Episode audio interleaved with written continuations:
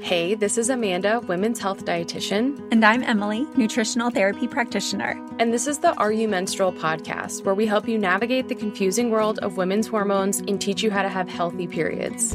Each week, we will be diving into a different topic on women's health and sharing our perspective using nutrition, female physiology, and metabolic health. Our goal is to help you wade through conflicting health information and empower you on your healing journey. We hope you enjoy it.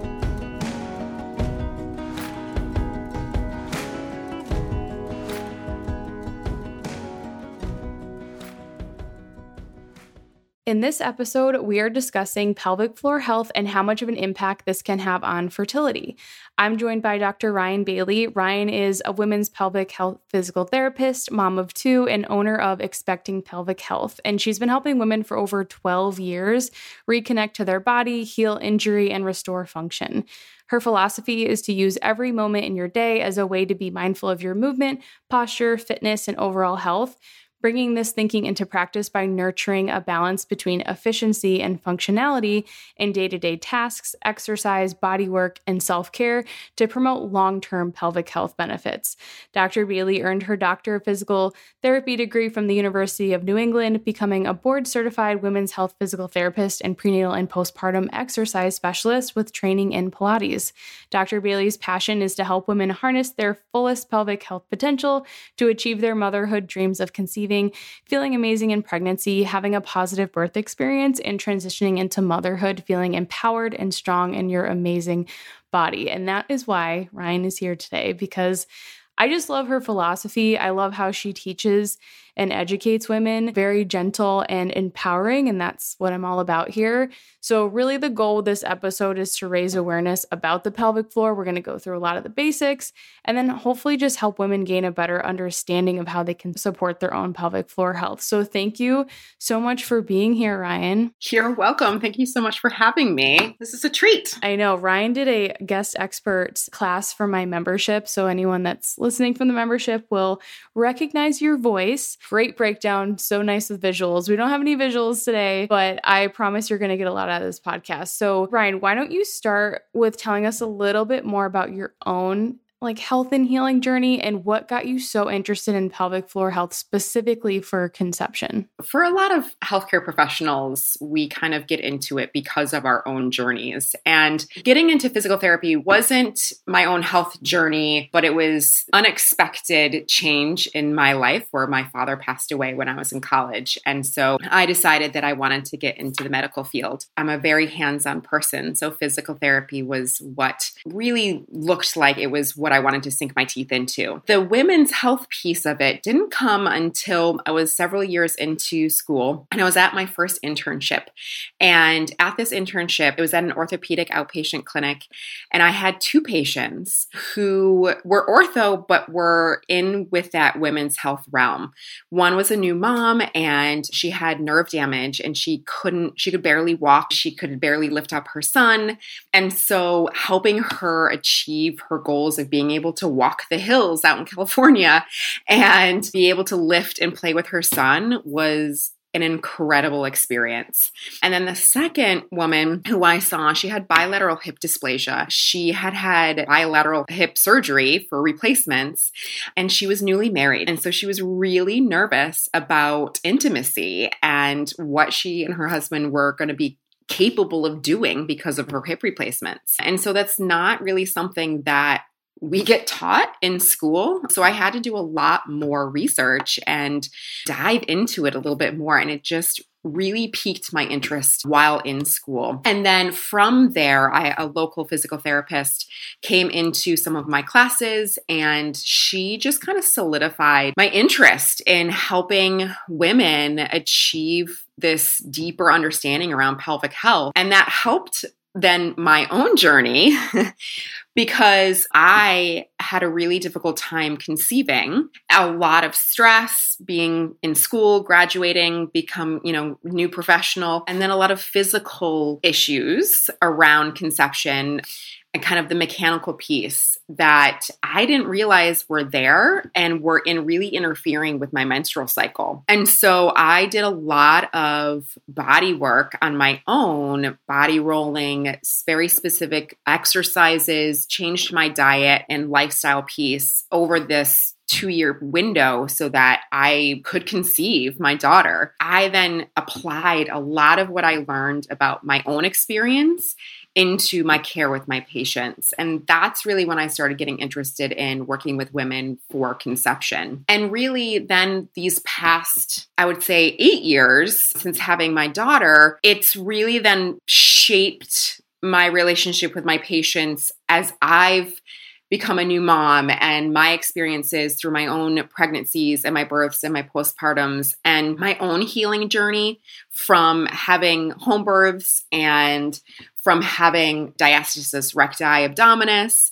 and healing that, and then making sure that didn't get worse in my second pregnancy, healing my own pelvic pain through both pregnancies and in my postpartum, and just really being able to learn a lot more about what women and what my patients go through during those times, as well as academically learning a lot more so that I could understand what was going on with myself and then apply that again with my patients. And it's just brought so much more depth and really broaden my view of how I can help and the gap that is there in our in our medical field for women during this time and just wanting to be able to bring as much as I possibly can to them. One you've been doing this for so long but how you said specifically like after you had your own children it really shaped how you worked with your patients and thought about everything. I think when you go through it yourself, it just changes things. It gives you a new perspective.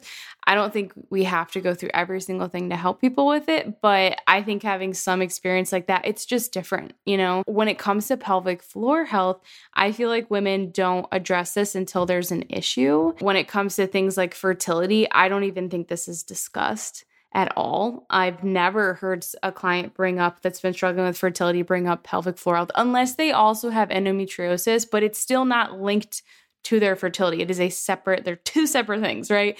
So we're going to dig into that a lot more, but I want to start with talking about why like what our pelvic floor is and why women should care about it before it becomes an issue.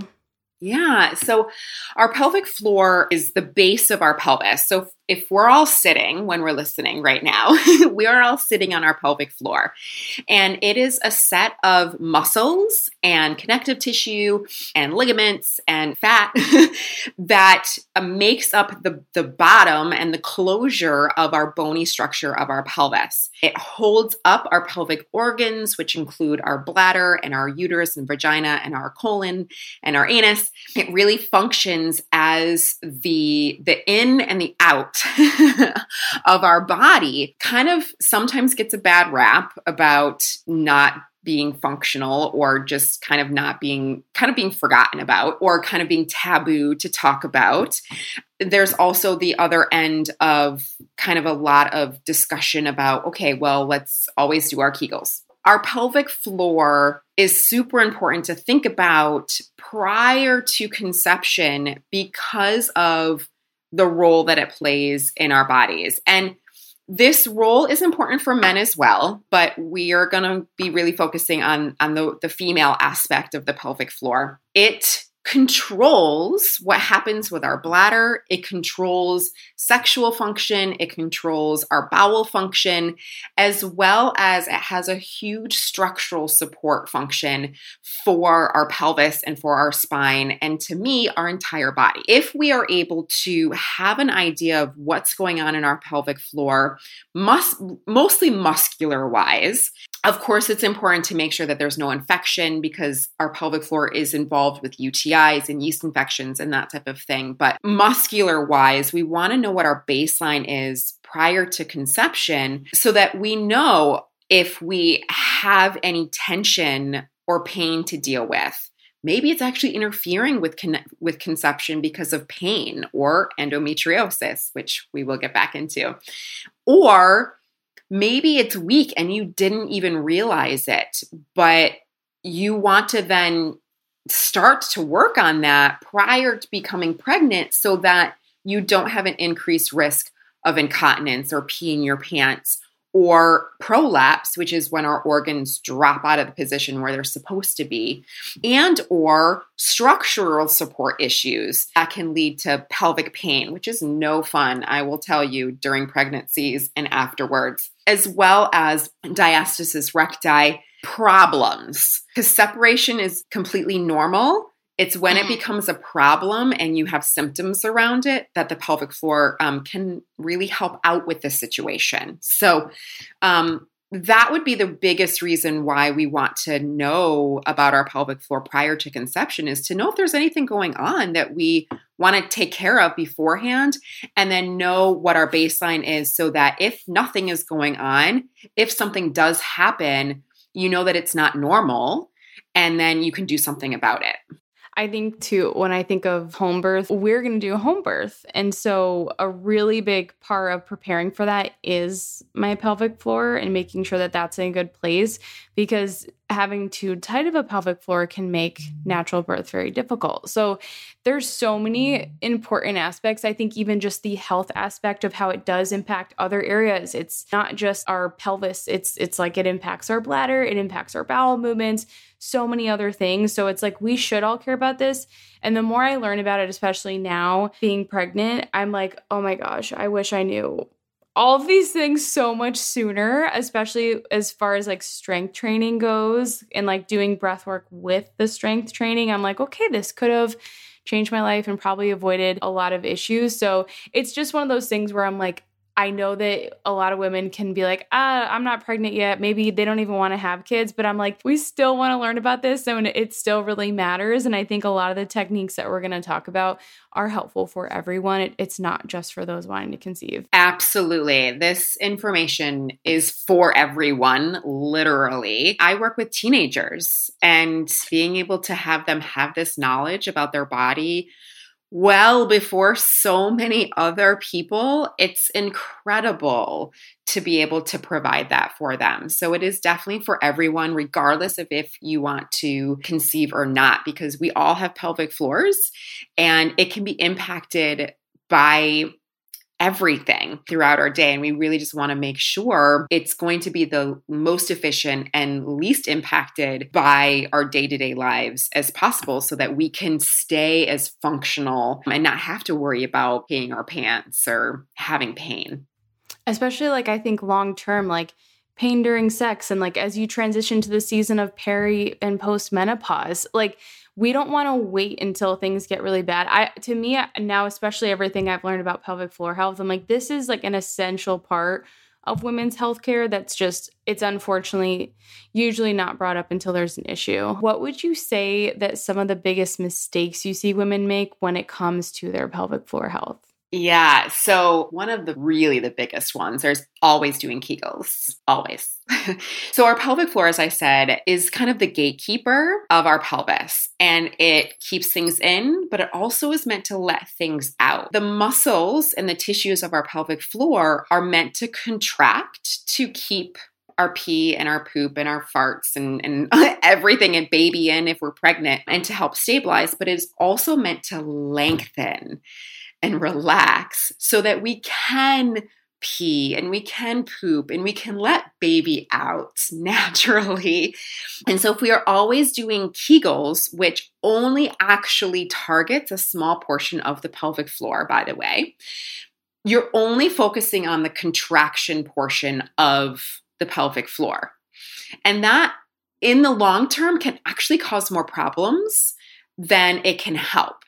So that's one of the biggest, biggest things that I see as a mistake. Another mistake is thinking that it's, quote, normal for a lot of symptoms that that people have um, and that's unfortunately because of kind of our societal norms and how it you know the, the taboo speak around you know the functions of the pelvic floor especially the sex piece um, and the pain. And then or laughing off oh yeah I, I pee when i laugh or or that type of thing and just making it normalized when it's it shouldn't be. Yes it's extremely common and it's only common because we don't take initiative to teach women that this isn't normal and this isn't, this can be treated and you don't have to deal with this. And so those are two big, big mistakes that I see in general. When I think about previous to everything I learned in the last like few years about pelvic floor health, I would say when I think of pelvic floor, I think of Kegels, right? That's what most women I think are naturally going to think of. And like do them at the stoplight, right? Do them when you're like driving. Like that's like what I think of like terrible advice like that. And while some women Kegels do help them if they have a specific issue, I think for most women it's probably the opposite end like you said like we have a harder time with tightness, lengthening, that sort of thing. So, can we talk about like what is pelvic core breathing and how would someone do it? Yeah, absolutely. So, this is the most fundamental thing that I teach all of my patients. And I love teaching because this is where it comes into play of just that everyday practice. So, pelvic core breathing, to give a little bit more of an anatomy lesson, right? We're all sitting. So, if you're not sitting, go ahead and sit. and we're sitting on our pelvic floor. Our respiratory diaphragm is a buddy of our pelvic floor. And for those who don't know, our pelvic floor is also a diaphragm because it's musculature that closes off a cavity of our body. And so these two diaphragms work together. They like to play well. And if they're not playing well, then we can have some problems with our pressure system within our trunk. What I teach is to get these, these two muscle groups to coordinate and to work the way they are meant to work together. So, what is physiologically supposed to happen is when we inhale, our respiratory diaphragm contracts and pulls downward. Okay, even though our ribs are are pulling uh, kind of up and out, our diaphragm pulls down. And so at the same time, that displaces our organs downward as long as we're not doing a really big belly breath, which is good for some things like relaxation, but is not the way we're we should be breathing all the time. Our and so our our pelvic floor lengthens as well in a downward fashion to create space for the downward placed organs. And this is like millimeters. It's not a huge movement of the pelvic floor. So when we're breathing on a regular basis, you're not going to feel it. But if you are very intentional about it, you can feel this movement. So on inhale, our respiratory diaphragm pulls down, our pelvic floor lengthens and moves down. And something that I really like to do with our hands, again for a visual, for those who want to try this, you can put your hands kind of stacked on top of each other like it's your pelvic floor and your, your respiratory diaphragm. And when you inhale, you move them downward. So you're getting that visual of down. Then when you exhale, our respiratory diaphragm relaxes and pulls back up, so then the pelvic floor can also move back up into its normal space or normal length position. this is then a great time to actually contract the pelvic floor if that is your intent. If we're if you're not wanting to strengthen the pelvic floor or don't necessarily need to or or are working on relaxation, then you don't need to contract it. But because the pelvic floor is already shortening during that exhale, that is then when you can do this great con- close and lift in contraction of the pelvic floor at whatever intensity feels right to you.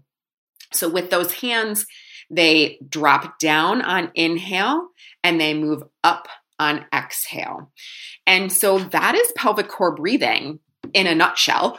And then that can be applied throughout the day to help with you're lifting, coughing, sneezing, laughing, anything that you feel like you need extra support around the pelvis, especially as a new mom, to reinforce that on demand control of that drawing in on exhale is a great way to start. When I first started doing this, I was like, I don't think I relax my pelvic floor that much because that when you're breathing in and you're relaxing, one this is very graphic, but a friend of mine has this way that she explains it to people before they do strength training and it really helped like relax your butthole is like kind of her way to be like cuz I mean it's like what does it mean? Really like when you're breathing in and lengthening, what does that mean? And if you actually really do relax, it's like, okay, how often are you getting that? You know, I was kind of like, I don't think I'm getting this very much. So it was definitely very eye opening. And then to also apply that whenever I lift. Like I do that all the time now. And I'm like, okay, this makes a really big difference with pain, with stability, even like the with like my, my hips and stuff. I used to have some hip flexor issues and I was like, wow, I think that really made a big difference. And it just shows you and something that you taught us in our membership class was how connected the pelvic floor is to other areas of the body.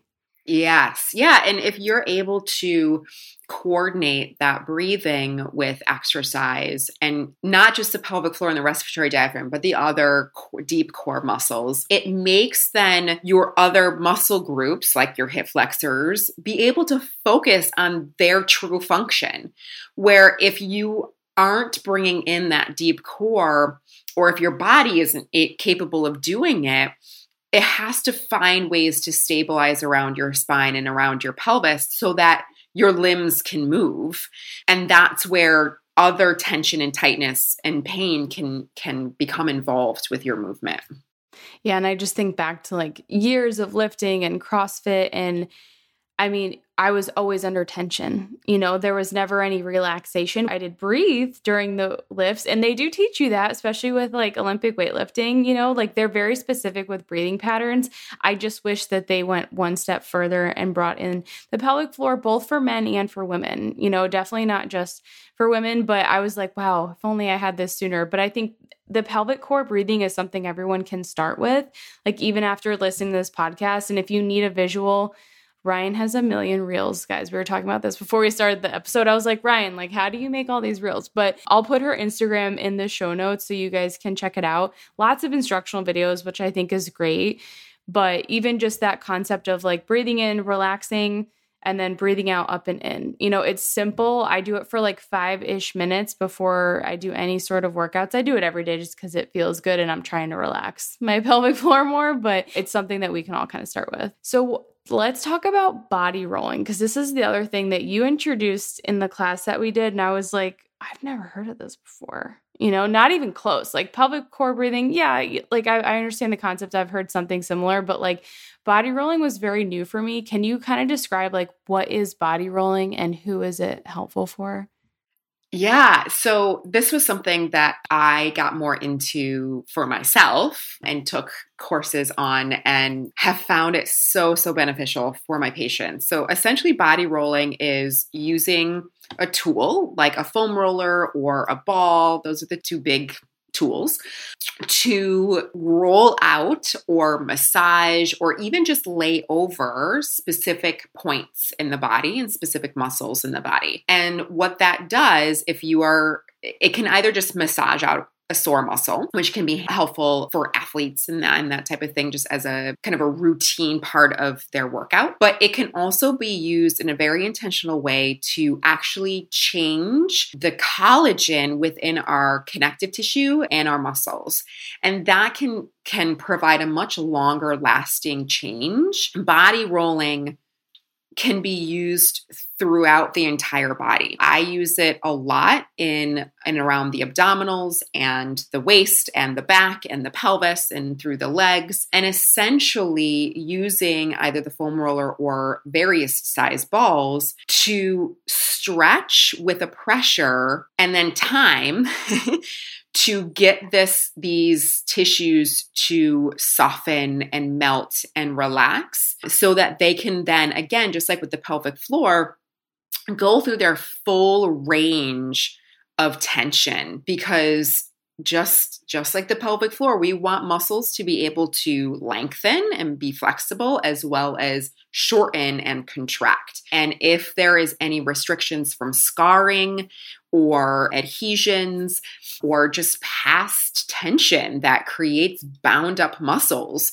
that your body isn't going to be able to function well because of that. And then what that can lead to is reduced circulation. Your lymphatic system is going to be blocked. Your nerves are going to be kind of restricted and compounded. And so they're not going to be able to communicate as well. And so that's also where this kind of overlaps into other areas of health in terms of at least what I do, because I do a lot of the body rolling with my patients for their home program because I do a lot of what's called myofascial release manual therapy. And so it's a great way to have them be able to bring it home with them. And so for those who are dealing with infertility or pain or congestion and even gut issues, right? They may be having some of those other physical pieces that are reducing the ability of their body to bring the nutrients to where they need to be, or getting rid of the excess hormones, or getting rid of the excess inflammation from a workout or an injury. And so, body rolling not only works on the musculature, but it then helps with these other systems so that you can bring a much more balanced state to the body. Hey, Amanda here, just giving you a quick break, hopefully, a, a, break for your brain in the middle of this podcast episode to remind you that if you haven't gone through our free training, Optimizing Hormone Health Through Mineral Balance, we really do recommend starting there. And the main reason for that is because you're going to hear us say things like mineral foundation, having a solid foundation, are you putting the foundations in place? Especially what as we get deeper and deeper into different hormonal topics and specific imbalances in the body, the, the mineral foundation is always going to be so essential. So if you haven't watched the free training, you can find it in our show notes or you can go to hormonehealingrd.com and it's going to be right on that front page there. But we really recommend starting there so that you can understand how is your current mineral status, how do you assess this, and how to get started with all that, just so you can get as much as you possibly can out of the rest of the podcast episodes. But that's it. I hope you enjoy the rest of this episode. I feel like people would resonate with being like, oh, I've seen people use a foam roller and stuff like that. But like you actually have videos of using different size balls and on your abdominal. And I, I think that's the biggest difference. And when you talk about how it impacts the lymphatic system, because we have we have lymph nodes down in within our pelvis area. And so I just think that's so interesting. And it just makes you wonder like women that struggle. Maybe they have amenorrhea, like they're not having a period. Women with PCOS, it's like how much congestion is going on down there. And then, of course, like the next thing we'll talk about is endometriosis. But when it comes to like rolling out specifically to try to create more blood flow and improve that, what type of ball are you using? I really like a very specific ball. It's from the it's Yamuna. and they have made very specific body rolling balls and they have courses and, and videos and, and things like that. And they come in in various sizes from like four inch diameter to 10 inch diameter and they have varying thicknesses of the rubber. Those are my favorite for body rolling. However, there are other balls that are out there that are can be just as effective, but those are my favorite. And I like having varying sizes because like sometimes you can't handle small ball in a certain mm-hmm. area and you need a larger ball or you need a smaller ball to get into a certain area. So having a variety of sizes as well as a variety of densities can also be really helpful as well. Though for most people I like ones that are firm but squishy, not as stiff as like a tennis ball, definitely not a lacrosse ball. Those are just too much on the body. And I think that especially for that like pelvis area, it's like obviously that would probably be painful, but using like those softer balls and boosting that blood flow and the lymphatic like actual lymph movement that can be really helpful it sounds like for just overall period pain, which we're going to talk about, which I think is so interesting how it can help with period pain, endometriosis, fertility, and just like improving congestion, especially for those women that maybe aren't having a regular cycle. Absolutely. It's it is such a great tool. Like I said, I used it for myself. The changes that I had from when I did my body rolling and continue to do it because it's a really nice maintenance tool as well. It's incredible. So, what kind of pelvic floor issues do you typically see with women with endometriosis? I'm assuming you probably see quite a few in your practice. Typically, as a physical therapist, I can't actually treat endo, but what I treat are the kind of the side effects of it and how the body responds response to it. And what is typically seen in the pelvic floor is high and tight. The pelvic floor is guarding, guarding, guarding against that pain. And so it is completely restricted. That's the very common thing that we see. Uh, and then, depending on where the adhesions are, they may reach down into the pelvic floor. And so, there may be more restrictions beyond just the musculature that play a role in how we need to release release the area. But so typically it's pain. So pain with sex, pain with any form of penetration. So, you know, trying to use a tampon or a cup or going and having an exam, anything that is inserted vaginally or rectally can be painful. It can also just be painful just without having anything inserted and just having vaginal vulvar pain and gut gut pain as well so abdominal pelvic that kind of that anterior pain if i see after you know an endometriosis um, excision everything's cleaned out but there's still that muscular tension that is not then addressed that's in the pelvic floor that's in the abdominal wall i do a lot of manual therapy for that i provide them the education about the body rolling for that. And then it's a lot of education around how to use their muscles again in a safe way that they feel comfortable with because their bodies are so used to being tense and guarding that they have to learn how to relax again and lengthen and then contract in a comfortable manner just with regular movement. That's typically what I see is just the up high with the pelvic floor. Yeah, it's it doesn't surprise me cuz the you know, chronic pain is such an issue for those women and I just think about the clients that I work with and you know, usually their hair tests, like you can see stress all over it. It can be so surprising for some because they're like, I really don't feel like that stressed anymore. A lot of women learn how to deal with the chronic pain. And I'm like, your body's been in fight or flight for like however long you've been dealing with this. Usually it's 10 plus years. And sometimes it's 20 plus years. And I'm like, it's, it's going to take time. Like their nervous system is usually shot. So I'm not surprised that it's like, the higher, tighter kind of reaction in their pelvic floor. You know, a piece of a connection with the rest of the body that I also help them through is thoracic mobility. Again, getting to that diaphragm. Um, so that the pelvic floor and and the di- respiratory diaphragm can play well together you know but that also gets into that fight or flight through our thoracic spine helping them with the mobility through there with body rolling and exercises and and manual therapy can be can really help their bodies get out of that chronic stress mode. Obviously if there's someone that was listening and they were like listening to describe the pelvic core breathing and they're like i would definitely be interested in this. Would you say for most women with endo most likely unless they know that it's tightness is not an issue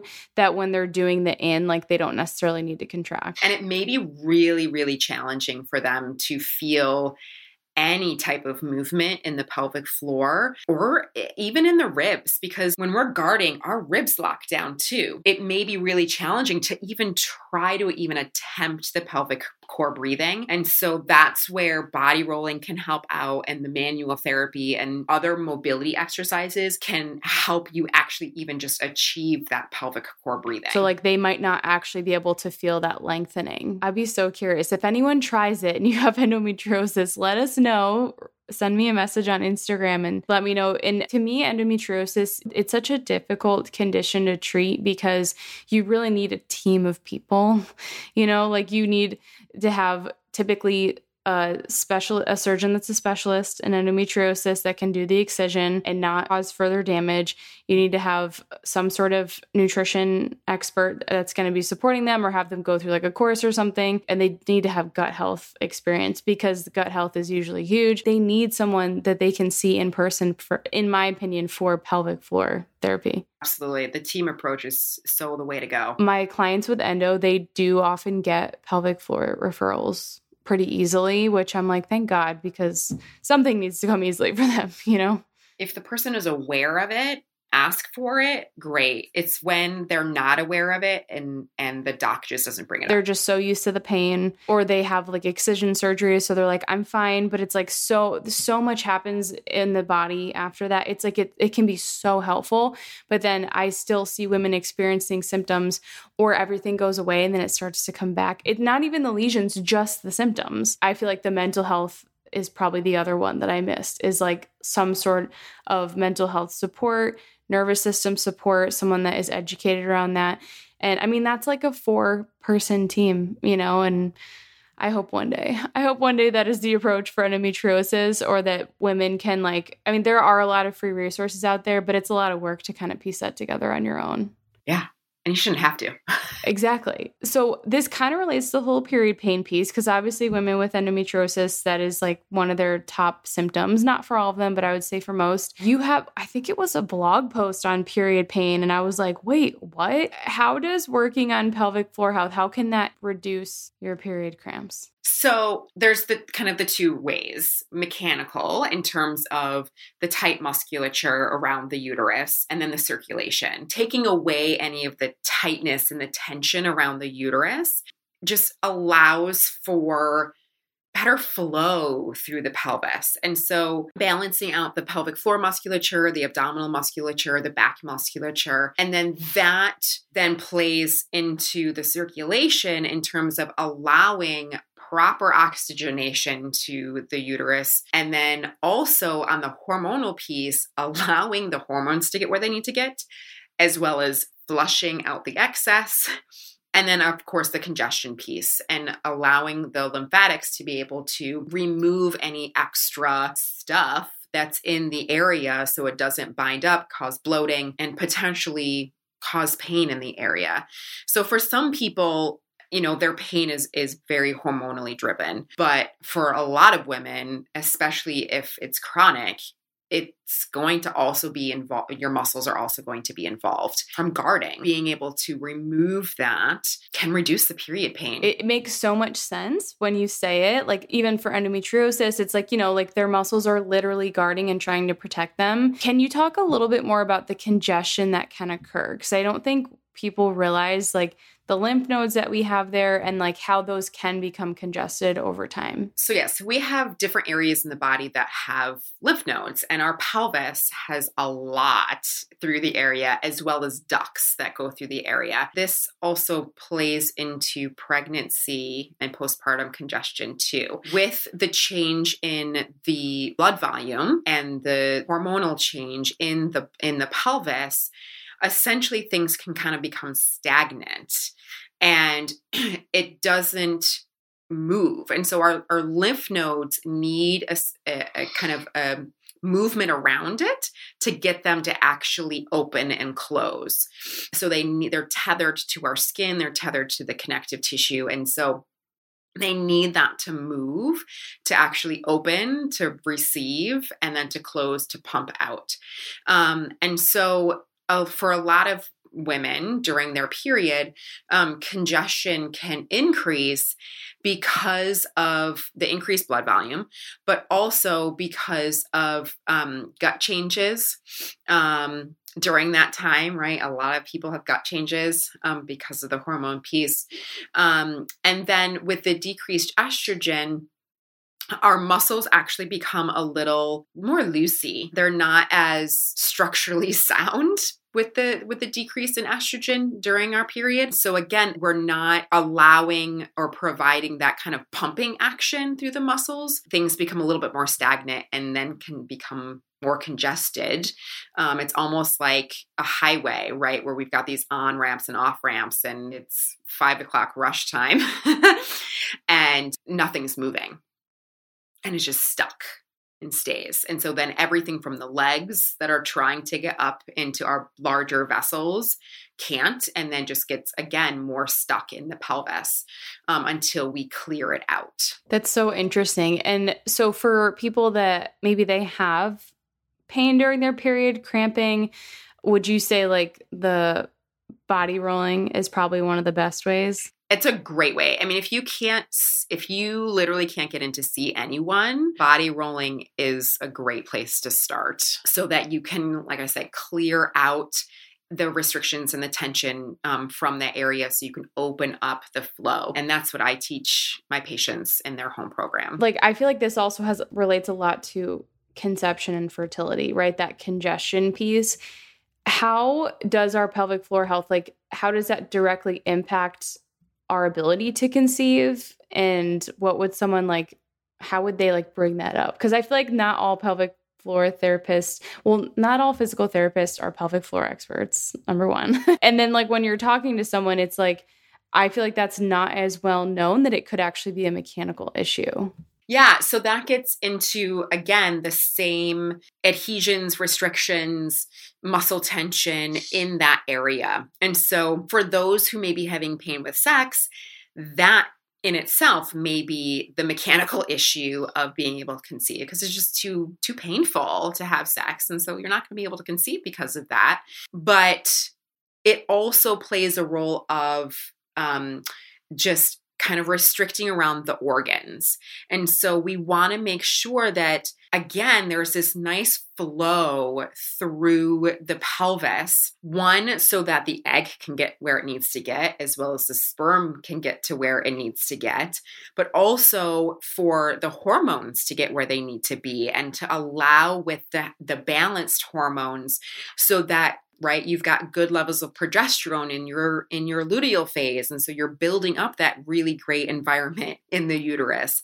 But if you don't have good circulation to that area it's going to be really hard for your uterus to build up a really nice fluffy bed for that follicle.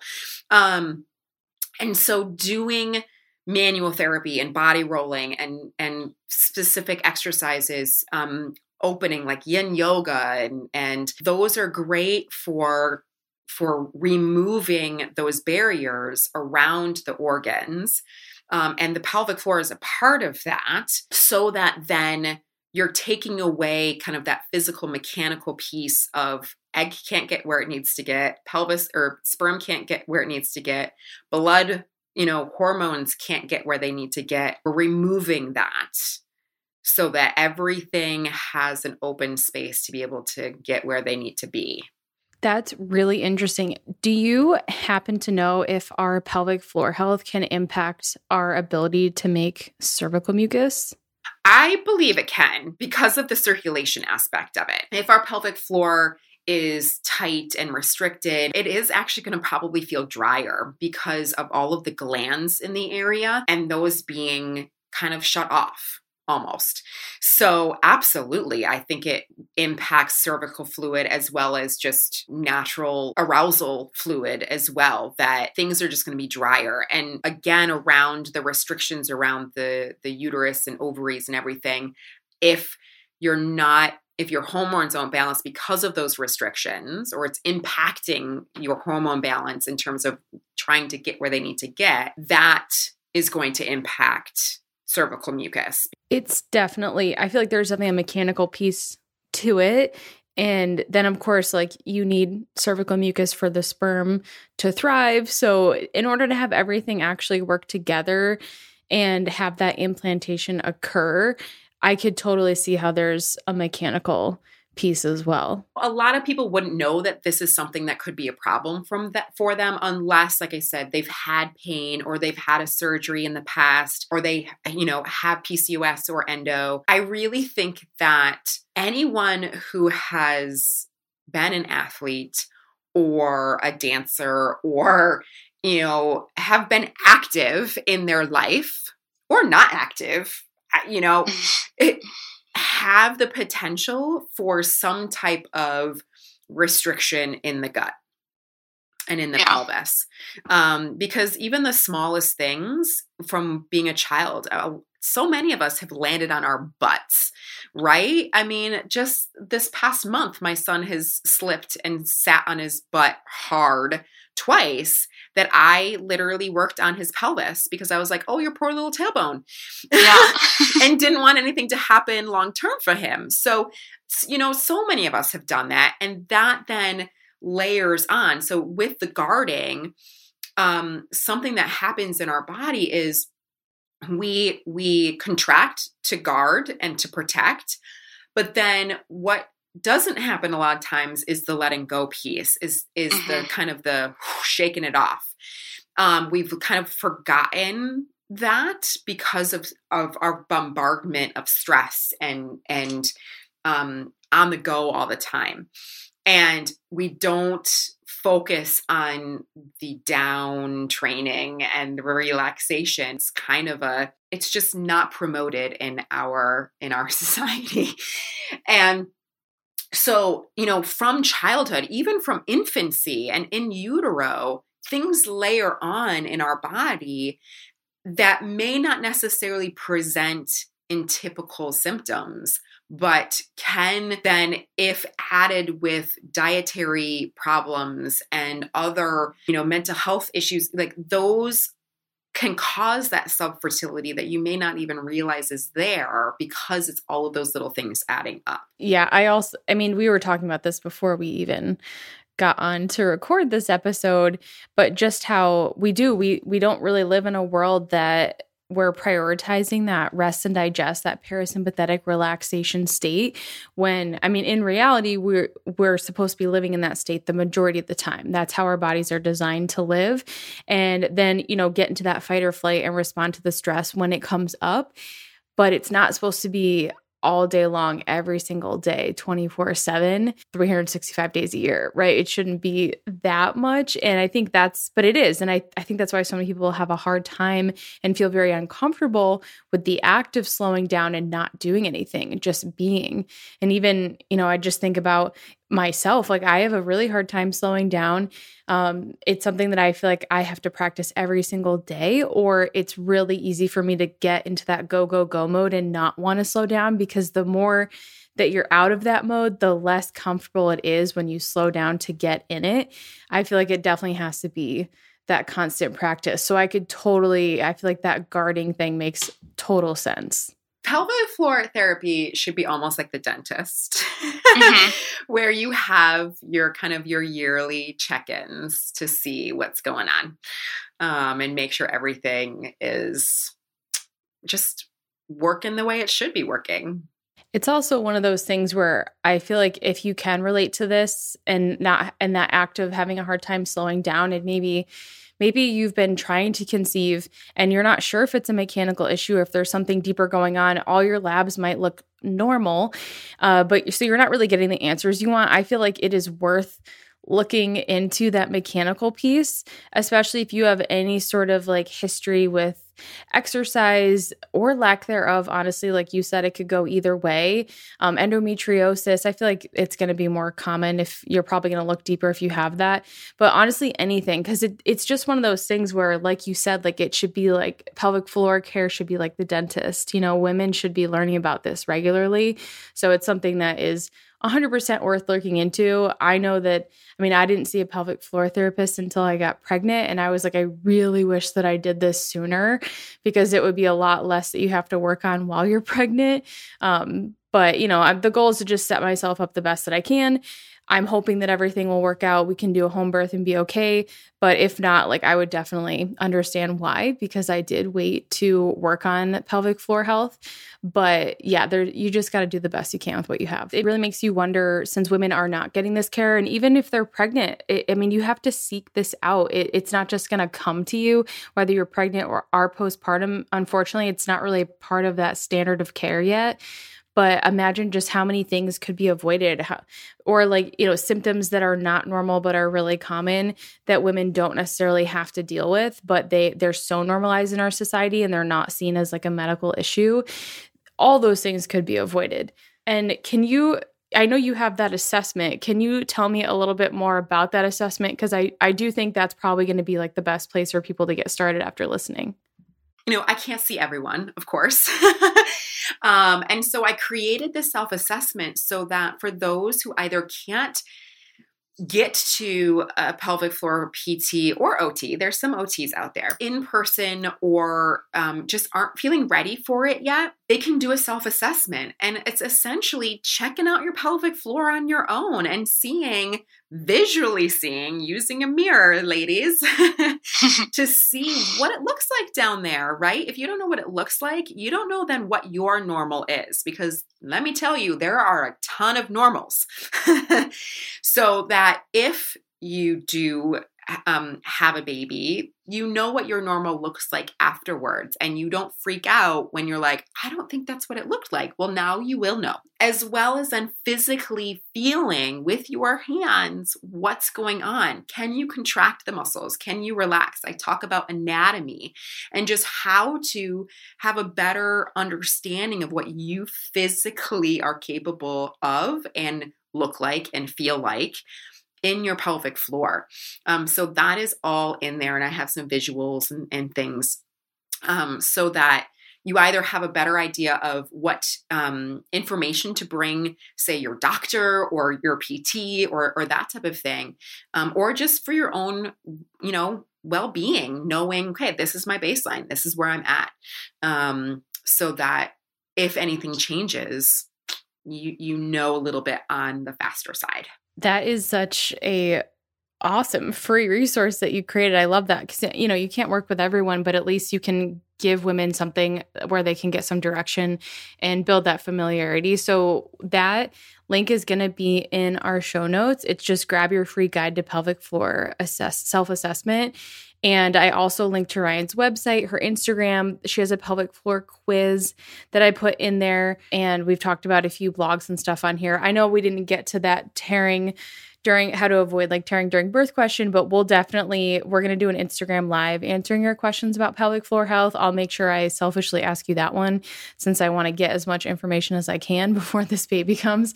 But overall, I'm I, I love this episode. I think that you did a great job presenting the information, and I I know for myself the more that I've learned about my pelvic floor and the more connected I've gotten to it, uh, the more empowered I feel. And I and this is something that I really do hope for and want for all women. So I hope everyone takes advantage of all your amazing resources and that self assessment and starts digging into all this stuff. Maybe they start with some pelvic core breathing. But yeah, I just really appreciate everything you shared. And thank you so much for being here, Ryan. You're welcome. Thank you for having me. Thank you for listening to the Are You Menstrual podcast. If you enjoyed today's episode, please consider leaving us a review and sharing the podcast with someone you think it will help. If you are new here, we can't recommend enough to start with our mineral imbalance quiz. This is going to give you an idea if you are at low, moderate, or high risk for mineral imbalances. And then, of course, make sure you follow us on Instagram at Hormone Healing RD and consider signing up for our newsletter. If you like nerding out and you are just loving these podcasts, but maybe you're a little bit more visual and you want to see things too, we go into a ton of detail in our weekly newsletter. So we would love to have you join us there. All right, thank you, and we will see you in the next episode.